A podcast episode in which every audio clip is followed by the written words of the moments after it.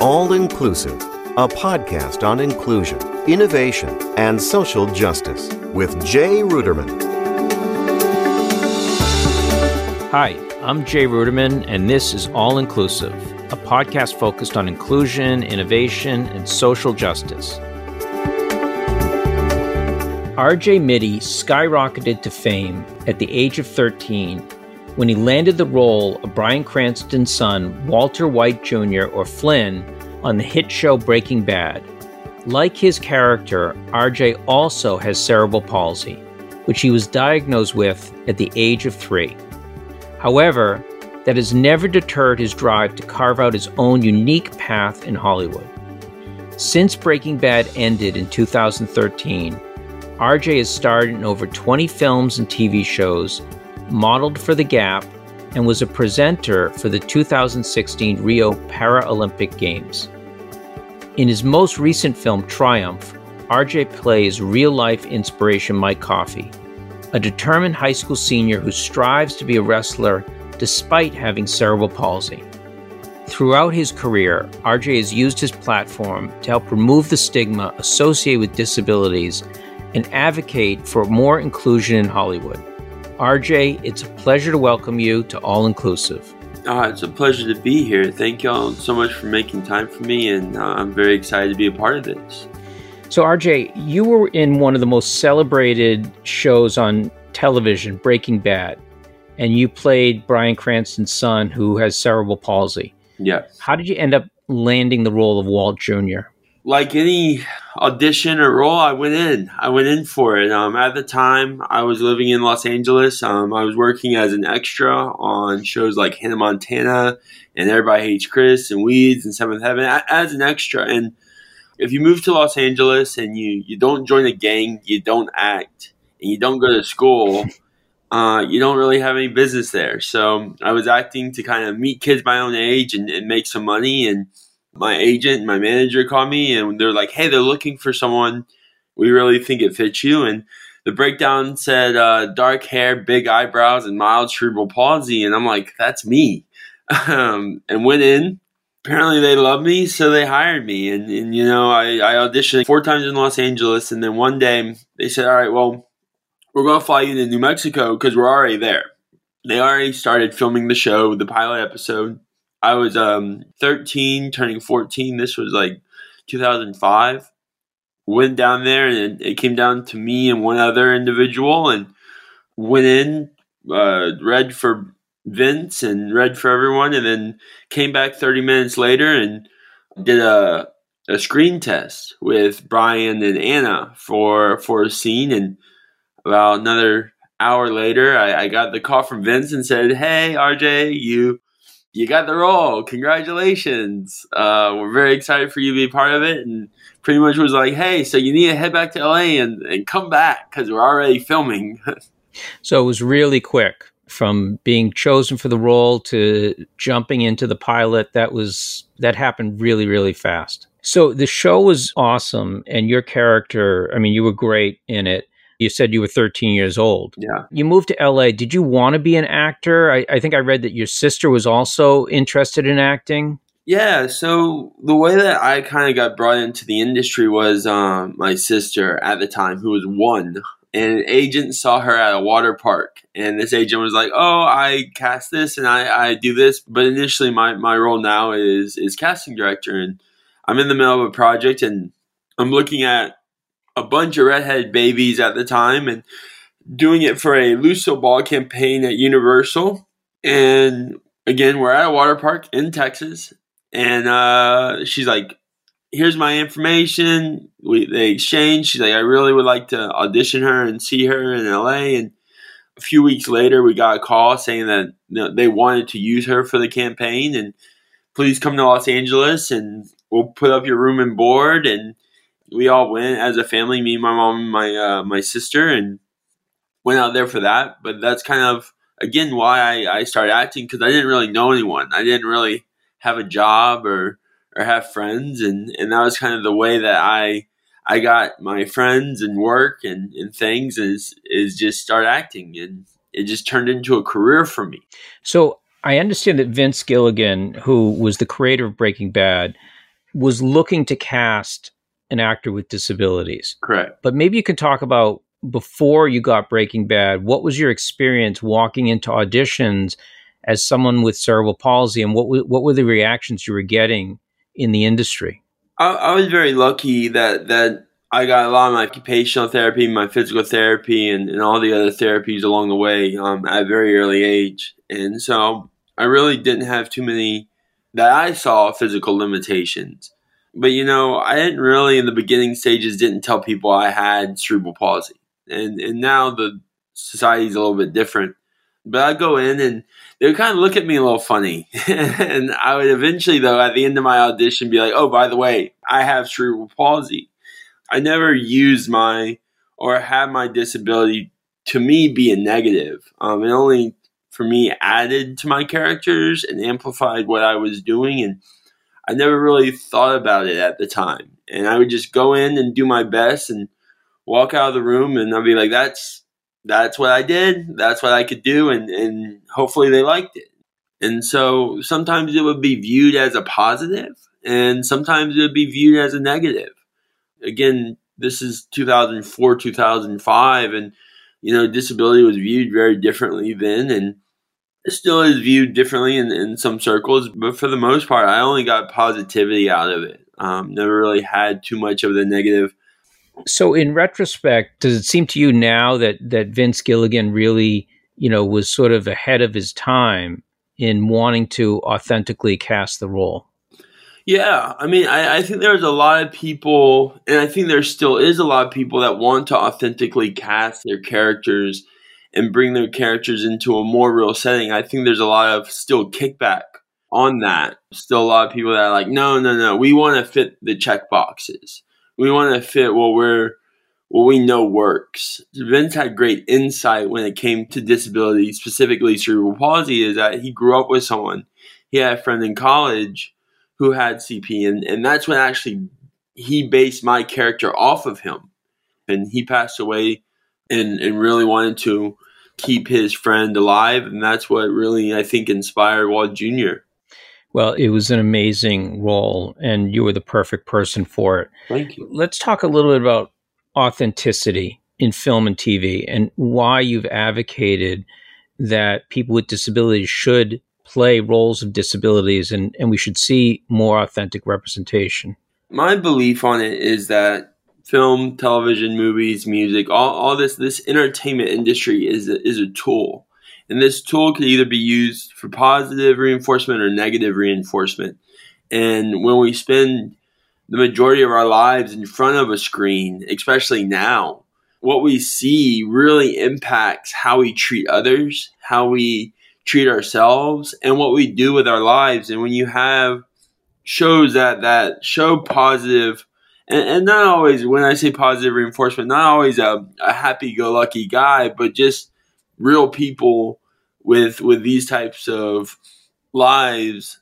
It really gives people a new perspective. It gives people a new view, and and allows people to maybe not be so um, defensive or afraid to to ask questions or want to to befriend people that they may view as abnormal or someone that they've never really encountered when they're like oh i've seen i've seen it on this so i know a little bit. It's like it, it gives that that bridge right? Where everyone can kind of meet in the middle with it and, and talk about it and be informed and and and there's people that talk today about oh i saw this and i was never the same. And that is the greatest gift of television and, and film is that that new way of thinking, this new version of knowledge that necessarily you don't have to experience firsthand, but you get to watch the journey.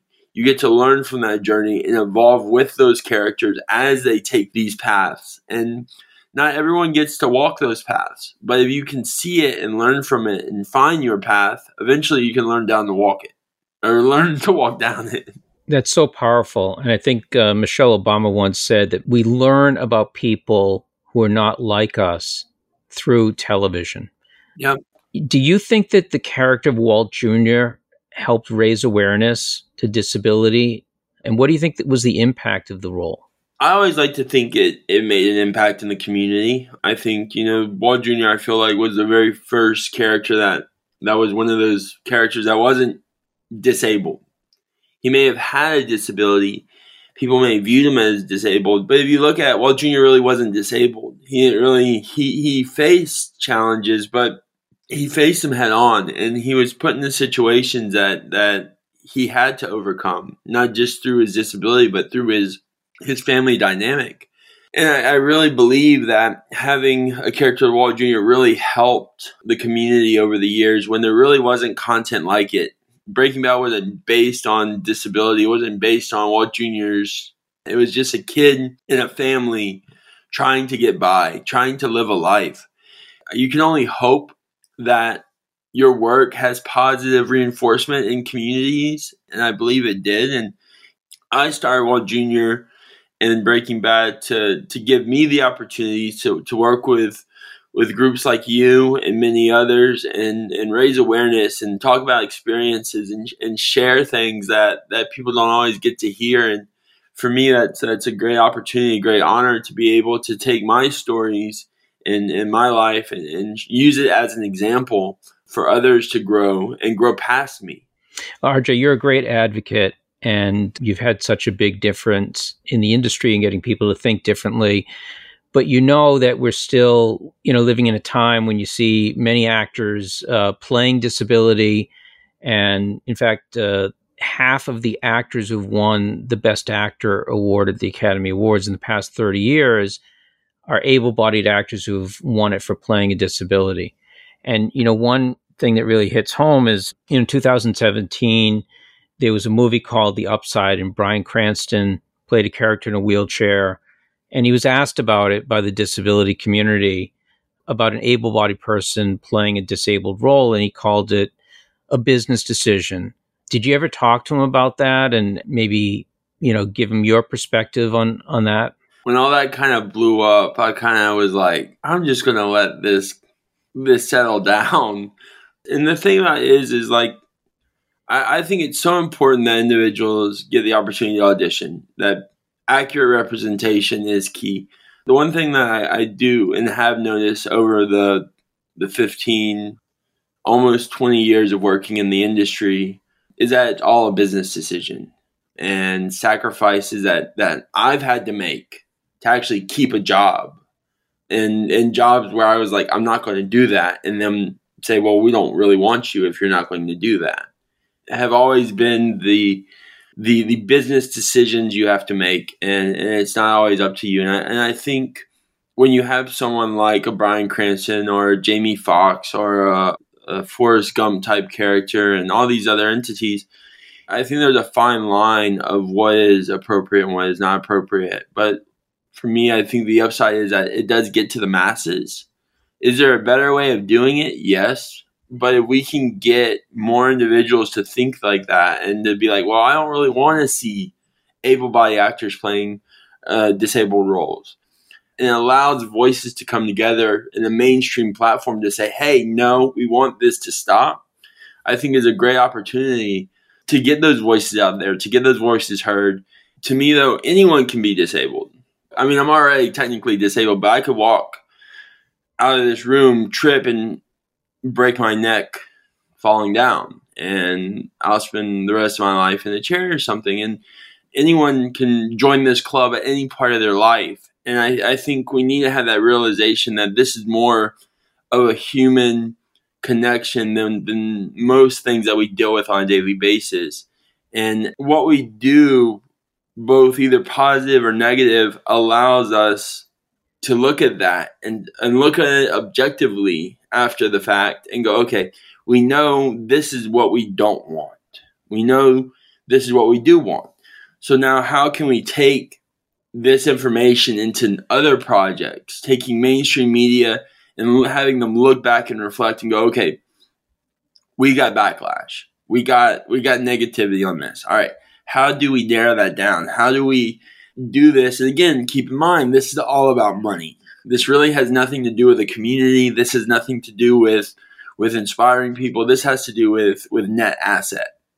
And and so how do we getting them to think, how do we keep the net asset but inspire people and bring honesty and truth and and these individuals that need the job deserve the job and should have the job to these forefronts we have to have that that we don't like this to know what we want to evolve it from. Right. I think there's so many different aspects of what you've just said. I mean you know the advocacy plays a role. Yes. So that when people when activists come out and say hey this isn't right i think the industry does listen to that. But then there's there's also the discussions you know within the industry. And our foundation has had success in working with the four major studios to get them to commit to auditioning actors with disabilities. I know that my friend Danny Woodburn, who's also an actor with a disability, did have a dinner with with Bryan Cranston, you know, yeah. after this and and had a discussion with him and explained to him, you know, why it's concerning. But I know we're not at the point now where we're going to have every role of disability played by an actor with a disability. But I do think, you know, as, as you've pointed out in the past, it's an issue of representation and it's an issue of people seeing themselves on film. I'm wondering, what was your relationship like with, you know, Bryan Cranston, Aaron Paul? Do you still keep in touch with members of the cast of Breaking Bad? Yeah, I do. I ironically keep in contact more with the bad guys. but you know, when when I was on the show, you know, we we have a very open um, door friendship, and and anything and everything that we could ever need, they could call me, and I could call them. Again, keep in mind, I was I was thirteen, right? Everyone was late twenties minimum, and so my my relationship really wasn't as strong, I guess, with with everyone else's on on the um after side of set because I was I was a minor, I was a child, and so so I think that kind of um that kind of played into it. But for the most part, we were very very family dynamic, very open. I mean, again, I could call any of them anytime, and they would they would either answer or return my call, which is nice. And so from the group to acting to the producing side of it to the the crew and everyone in between it was a very big family dynamic maybe you can talk a little bit about you know what the business of acting because you like breaking bad you're together for years and and you're doing this show but it's a business. And then it ends and people go on to their careers and they they do another show or they do a movie. What's that like? Because most people are in a job and they're in a job for years and that's what they do. But maybe you can talk a little bit what it's like to be a working actor in the industry. Yeah, you know, it's not easy to build these lives and relationships, and then it's like, all right, well, I might never see you again, but we had fun doing it while we lasted, right? I, I, think it's very special to be able to to go into these characters and go into these worlds and, and create and live inside of this this imaginary world, and then it's over. but I I love it. That's one of my favorite things. Is I like to portray different people and different things and get out there and, and be different things. It's not an easy business, and you know a lot a lot has changed over the last ten years through social media and through different um, new media and all these other aspects that we face now, where you don't really lose your relationship as much as you did in the past. Where you know people are always on on FaceTimes and, and interviews and podcasts and, and when we really didn't have those then we live in a very different time from when from when I started to where we are now. And I'm just very interested to see the evolution of television film and the the impact it will leave behind for future generations. And that's one of the things is that when you have a show like Breaking Bad or any any kind of show that's continued on after the ending of it that that really still brings everyone together is truly special and and and truly something that can change uh, people and lives. And you know the business again is not easy lots of auditions you know a lot of rejections still it, it doesn't change you know. People think oh once you get the show it gets easy right? No that's where it actually starts getting harder and that's where it starts becoming you're more accountable for what you do and what you say and you're more accountable for the roles that you portray and it only evolves and escalates from there. I think people sometimes forget that. It's an extraordinary business. I'm going to go work for one month and it's over. As you grow, you learn who you'll see again and who you won't see, but but building the relationships and having a positive impact with your peers, having a positive impact with your with your fans and, and your community to me is is one of the most important things about our job and and what we do is building those relationships and realizing you still have to have fun with it but at the end of the day it's still a profession so rj you seem like wise beyond your years and and that you know you understand your place in the industry and the impact that you would have on your fans on the public how did you learn that i mean did someone you know pull you aside and say let me teach you how to be successful in this industry. You know, since you were 13 when you started on Breaking Bad, I mean, did someone like Bryan Cranston pull you aside and say, hey, let me give you some tips or, you know, let me help you become a better actor? Yes and no. Uh, many people over the years were big influences in my decisions and where I moved. And for the most part, though, um, it was kind of like, yeah, here you go, and then they dump you in a pit of wolves, and either one you get torn apart, or two you you become a wolf, and and that's kind of where a lot of my my first hand experience came through was was just being um, put in the meat grinder, and came out still whole apparently, um, but I I don't think it's it's one of those things where like people can tell you things. People can give you advice. And and the advice can be the best advice in the world.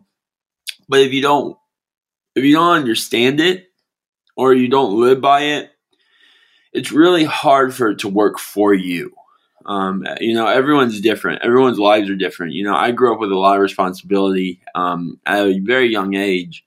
And so for me it was really about my biggest thing was always my priorities and what I wanted to prioritize first, be it my career, my family, or my or, or medical or whatever that may be. It wasn't always um, looked upon positively when I when I made some decisions on choosing my work or my my family, um, and that was kind of always a bummer to me because I'm fairly family oriented, so I always pick my family over my job but I, I, really think it came from just learned experience. A lot of my a lot of my stuff is is um, learning on the job type stuff. many people, like you mentioned, Danny Woodburn and, and Allen Rucker, and uh, many other people like that. So when when you take into consideration my Breaking Bad family, they taught me a lot. It gave me a lot of tools and information on on, on acting and sets, and we had a, a cast and crew of five hundred million dollar episode, um, right? Like it, it costs money. These were these were big big money things, and it taught me those types of ways to be a part of a set like that. What it, what it's like to have the the responsibility of a regular character, a recurring character on a TV show that that had graphic content and content that really wasn't positive content until later after the show was done. You know, when I first started Breaking Bad, the first two seasons, um, I wasn't allowed to go to a lot of the kids' parties. I wasn't hmm. allowed to do a lot of things because they were like, "Oh, you're on that show about meth," and it was like I was like, "Yeah, but it's so much more than that." And and so there was it was a lot of for me learning the the both sides of the coin, the negative coin and the positive coin of of what I want to be, what I'm personally trying to do. And this is the biggest thing for, for anyone that I recommend acting or, or not acting. It's, it's find what you want to truly do. Like, right. And, and that doesn't have to be tomorrow. But what it does is find that moral compass of like, this is where I want to go. And this is my circumstance. well, you've had so much experience now, and it sounds like you've really been able to get your priorities straight. Sure. I'm wondering like what your take is now on uh, disability representation in the industry. Is it different than when you started? And what advice would you give to someone with a disability that wants to get into acting, and how do they go about it? Yeah, I mean, it is very different. um, it's pretty much night and day. I'll tell you. I'll tell you right now if because I remember when YouTube and all the the vines and social medias were were coming out, and I was I actually was told one time that if you start doing that, we will drop you as a client. I remember when it was very negative to put yourself out there and to to do what what now is the market. A lot of the things that that people have now used to be very frowned upon, and now it's the only way to get a job and in in building that fan base and having those views and, and doing all these things. And I, I, do see a a very big positive growth in diversification in media, opportunities for individuals, and not just for people with disabilities, but like across the board when it comes to accessing the industry. Um, there's many different ways now versus the the two ways that you could do before is drop everything and go to Los Angeles or New York and start uh, being a starving actor. Because that's kind of the where I started was it was like there was really no phones, no media, none of those things that that someone if you were in if you were in Raleigh, North Carolina, like I am now, there really wasn't an industry here. Now there's an industry here. Now I could go online and apply across the world. And, and I recommend for people that want to get into the industry and want to start learning about the industry, you know, everyone has Facebook, everyone has Twitter, everyone has Instagram, all these all, these forms of media, and and start creating that that individual you want to be.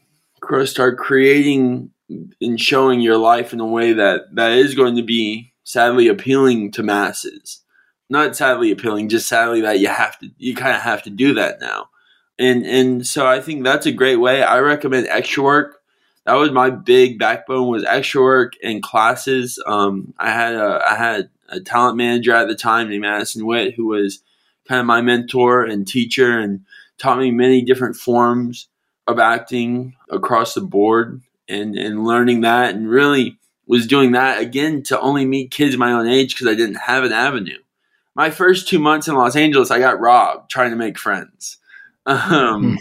And so I always highly recommend um, extra work, take classes, find your community, um, find find those people that are going to to raise you up versus put you down, and and just enjoy it. You know, again though, this is a business. Always remember that this is trillion dollar industry that doesn't just make money but alters minds, alters spirits, allows people to see things and feel things that they couldn't do without it and and there is a responsibility and an obligation you have to your fans and to the people that see your works.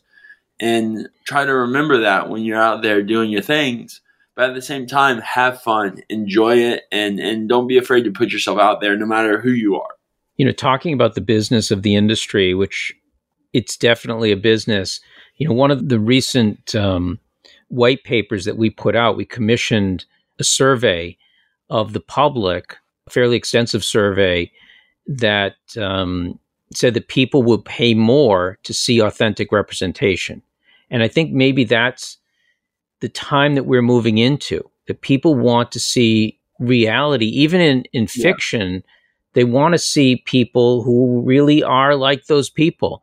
And so, you know, the bottom line of, of the white paper and the survey was was that people would be willing to spend billions of dollars more to see that. And I think slowly the studios are internalizing that message. And that leads me to your latest film, Triumph, which is the uh, story of um, Mike Coffey. Yes. And uh, who was a teenager with cerebral palsy in the 80s and, and wanted to join the high school wrestling team. Tell us about the movie. Um, you mentioned Michael Coffey, the writer, creator, character initially. And uh, he created this story to as a dream of his to be able to portray in the screen and to show kids um, that they they can achieve what they want to achieve.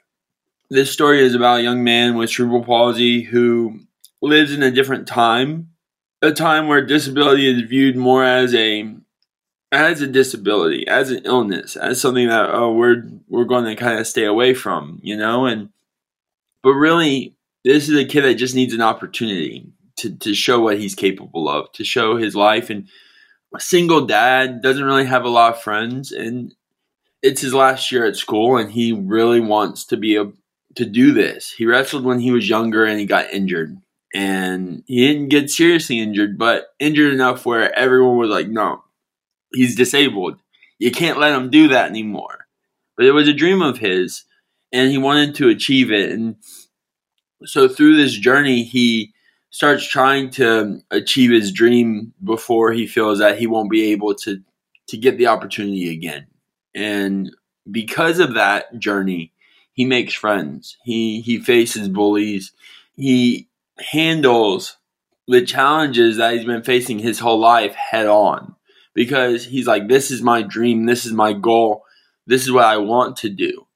And when you start doing that in real life, all the things that you've been avoiding, all the all the challenges and and and weight of other people's voices start getting louder because they're like, no, we, we've been protecting you for so long.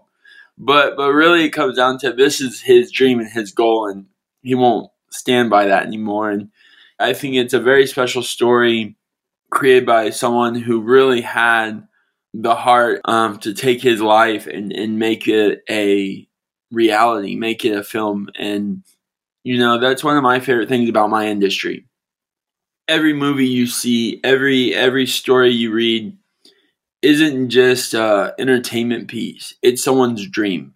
It's someone's life. And what other business allows you to to make a dream a reality, to immortalize your life and story. And and really it's only our industry, the entertainment industry that does that this individual really did a a made a dream come true, and I was very lucky to be able to to make it happen and pull it together. We've been working on it for like seven years now, and uh, and I'm, I'm so happy it's finally getting out and that people are looking at it and people are interested in it. I was a little concerned that people were going to be like, "What is this?" But it turned out people actually really like it, and people really found it enjoyable it's very interesting that through all the hiccups that this film has faced over the over the years, it's still alive and well. You know, most films that, that have the issues that we faced when it came to to finding actors, to getting budgets, to locations and everything else, we had our battles. But the movie is still alive and still growing and, and the Academy has even looked into it to be potentially nominated for for one and uh, I'm just very like honored that this movie is still out there. This movie is still growing, and despite other people trying to stop it or to devalue it or to to cut get their cut out of it, it it has its own entity. It has its own life, and it's still growing. Well, it'd be nice to see an actor uh, with a disability who's authentic and having that disability uh, be considered uh, for an Oscar, since the last person with a disability, a visible disability, to win an Oscar was Marlee Matlin, and that was yeah. decades ago. Let me talk about bullying because it's something you brought up, and it's it's a big part of the film. I watched the film. Did you like it? I did like it. I did like it. I like I like all your stuff. Thank you. I know you've been bullied in the past, and and I and I know that you've given some advice on on how you've dealt with bullies. Yeah. So maybe you can just you know repeat the advice that you give and and and how you've dealt with that because I think it's a great approach. Yeah, hundred percent. You never not get bullied at some point of your life. like there's always a bully out there. It could be either at home, at work, on the street, whatever it may be. As an adult, we just don't call it bullying. But um, but it happens, and I, and I find no matter what you're facing or the challenges you're facing, find those people that you can confide in. Find those people that, that are going to raise you up, and, and don't be afraid to, to ask questions and stand up for what you believe in and who you are as an individual. You know, bullying is something that really can traumatize someone. How many times have you been like, I really love this, and then someone say, That's stupid, you should stop. And then you stop. And you never do it again. But it was something that you loved. And who would have known if that could have turned into something great? If someone is bullying you or if someone's trying to, to devalue you, find that person that you can confide in and figure out how you can either one handle it or remove yourself from the situation and and talk to your friends, talk to your peers, talk to the people that you care about, even talk to the bully. You're like, why are you doing this? What's going on with this? Because a lot of people that are being bullies are being bullied. You, you don't grow up with hate. You don't grow up being these types of people. You learn it by by repressions, by by things that have happened to you, and you're like, this is the only way I can cope with it. So I find when it comes to a bully, I always was like, what's your problem? Are we, like, what's why are you doing this? Why are you singling me out? And when it when it got past that point, I would get other people involved, like my friends and uh, even a teacher, my parents, people that, that I believe could help me figure out this situation. And, and having those conversations and, and exploring those sometimes will will help in a situation where it's like, well, I actually don't really hate you. I'm facing an issue with this, and I'm I'm reflecting that on you. And you would never know that unless you talk to that person about it. And one, even one time, one of my bullies became one of my best friends. And I was like, "What's your problem? Why are you why do you keep pushing me? Why you every time I see you, you you throw me into a wall?" And he's like, "Oh, blah blah blah." Gave me some nonsensical like answer, right? And I was like, "No, why? Why is it every time you see me, you do this?" And it like turned out to be something stupid that that really had no relevance on on him actually hating me other than they just wanted to be a friend. They just wanted the attention. And instead of giving negative attention back i gave positive attention back positive reinforcement back. And by by the end of that week we were kind of a friend. And he kind of stood up for me like and and it just turned around in that situation and i find not every every situation you're going to find yourself in is going to be the same. Yeah, that's great, RJ. I mean, it's so wise beyond your years, like I said. I mean, you know, to identify why people are bullying. But that's hard to do, though. Like, that's not, that is not an easy. No, it takes courage. And, and it, it takes you to be the better person, you to be the bigger person in that situation when you are being hurt. You know, people can't always see through the hurt and and you have to sometimes place your feelings like in a way where it's like all right i'm going to do this but this might end badly for me. Right. But if i don't do this i'll never know. You know i was i was impressed with uh, terrence howard who's a great actor and plays uh, your coach in triumph. What was it like for you working with him you know he only he only worked for a few days on set we were able to to shoot him out pretty quickly brought a lot to the set and was a, was a great character for the role. That dude had some wild lines, I'll tell you that. But uh, but we had a great time working with him and um and just really like help bring the story together. That was one of our big issues that we had to come back to is is seven years ago we stopped production and came back to it with with Terrence and, and a group a new group of people and we're able to make it happen. And I think it only amplified the story more that we didn't go with the original cast on that. Well, he puts a lot of emotion into the film.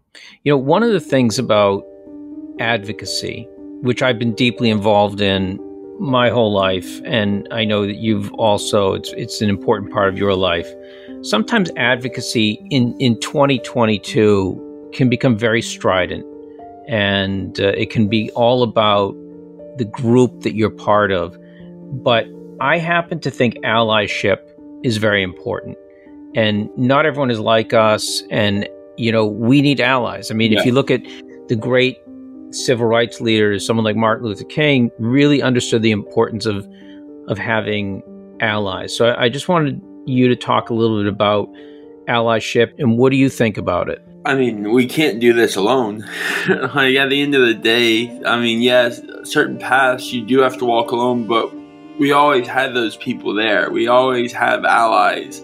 The biggest thing that I, I believe when it comes to disability is that disability doesn't discriminate.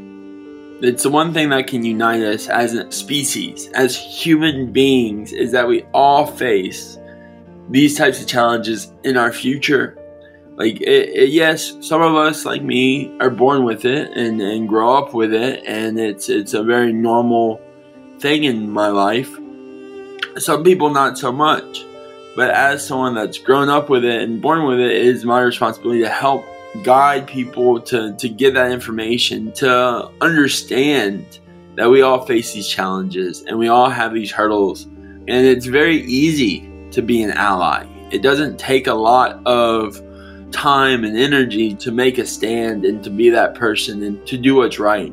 Anyone that's in this world at the end of the day can be an ally and should be an ally. But just finding what you believe in, find that, that key value of what you want to achieve, where you want to go, and, and the impact that you want to have. By doing that, you're going to find you're not alone in your mission. You're not alone to achieve what you're trying to achieve because there are many people that want the same thing. And when you start being vocal about it, you find more people are willing to be more vocal about it. Right. And it can happen in a very small instant. Whatever it may be, look for those impacts in your daily life. Find where it's like, all right, I'm just on the street and I'm just walking down and, and I just happen to see something, happen to see a person, happen. You can be that person that steps out and makes that impact. And by doing that, the ripple effect of that is so much greater than, than you may even realize by by just being that are you okay? Like seeing someone crying on the street seeing seeing someone that's alone being like just coming up to someone and being like hey are you okay? Do you need something? Like nine times out of ten you're gonna hear i'm fine i'm okay i'm good leave me alone. Those people aren't always ready to to have that helping hand but it's that one out of ten that you're gonna talk to and you're gonna change that person's life. And you're going to be that ally for them to evolve to take it to that next level. And when it comes to something that what we're trying to do when it comes to diversification in media and, and providing opportunities for people and, and, economic impacts and all these things I, i've been very lucky that i've i've worked around the world working with UNs in, in Russia and Germany and, and Costa Rica and everywhere in between, making allies that one day we can make this call and it could be a global front, right? That we can have this global push and be like, yes, this is what we need, this is what we want. But that takes time, that takes effort, and that takes willingness for you, the listener, to step out of a realm of comfort and be able to put yourself into a position that you may not want to be in, but may feel responsible for.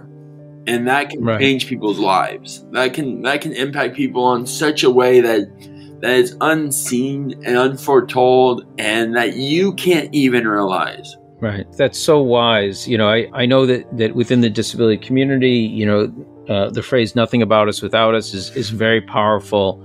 But at the same time, you know, all of us, uh, everyone in the world has a connection personally to someone with a disability. And as you mentioned previously, you know, this is the one community that most of us you know, as we age, will probably join at some point. Yeah. So it's a powerful community. I, I, I, truly believe in allyship. I don't like turning other people away. No. I, I know you're filming in North Carolina right now. Are you able to say about a little bit about what you're doing? Uh, at the moment, I can't. Um, I do have a few other projects I'm very I'm very happy for. I'll, I'll start filming um, those in the next couple of months. But really, I think for me, my, my big thing has been getting Triumph off the ground and, and out and, and doing that. And um, that's been a labor of love for six years now. Right now, I actually have a pretty big project in Texas that I'm working on at the moment. Just been working a lot, a lot, a lot of working. RJ, what's your dream role? Like, what's a role that you would love to play? So I, I don't necessarily have a dream role per se. Um, you know, I, I was actually just thinking, talking to someone about this last night. And they were talking about Better Call Saul. I was like, you know, I, I wouldn't mind going back to the the Breaking Bad days because uh, Better Call Saul is on their last season.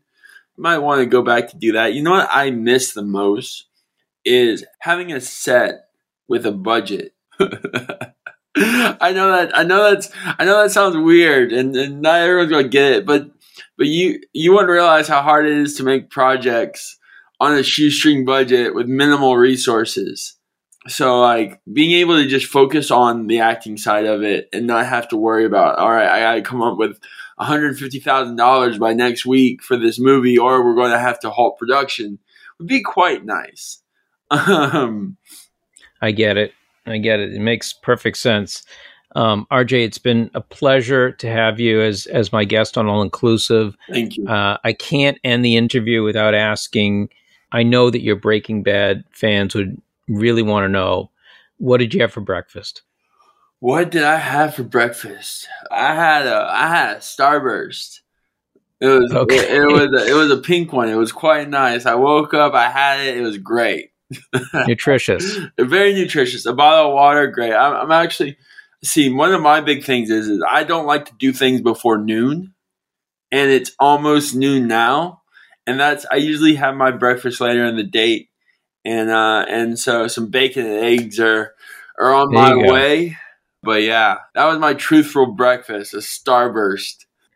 Well, RJ, thank you. I wish you a lot of success in what you're doing now. Thank you. Uh, with Triumph, and you know you've been real groundbreaker in, in the industry, and and I know you'll have a lot more success. So, thank you so much. Wish you a lot of success. Great to see you. Thank you again. It, it's really always a pleasure to be able to to to work with y'all and the Ruderman Foundation, and and you know we've we've been friends over the years, and it's great to see the impact that y'all have had in the community. It is something that takes a lot of time, a lot of energy, and a lot of resources to to to face these types of challenges and and to give people on that awareness. Thank you for the impact that you have in the community. And again, anytime, I'm always a friend and an ally to y'all. And anything y'all need, just let me know. Thanks so much, RJ. All Inclusive is a production of the Ruderman Family Foundation. Our key mission is the full inclusion of people with disabilities in all aspects of society. You can find All Inclusive on Apple Podcast, Google Play, Spotify, and Stitcher. To view the show notes, transcripts, or to learn more, go to rudermanfoundation.org slash all-inclusive. Have an idea for a podcast? Be sure to tweet at jruderman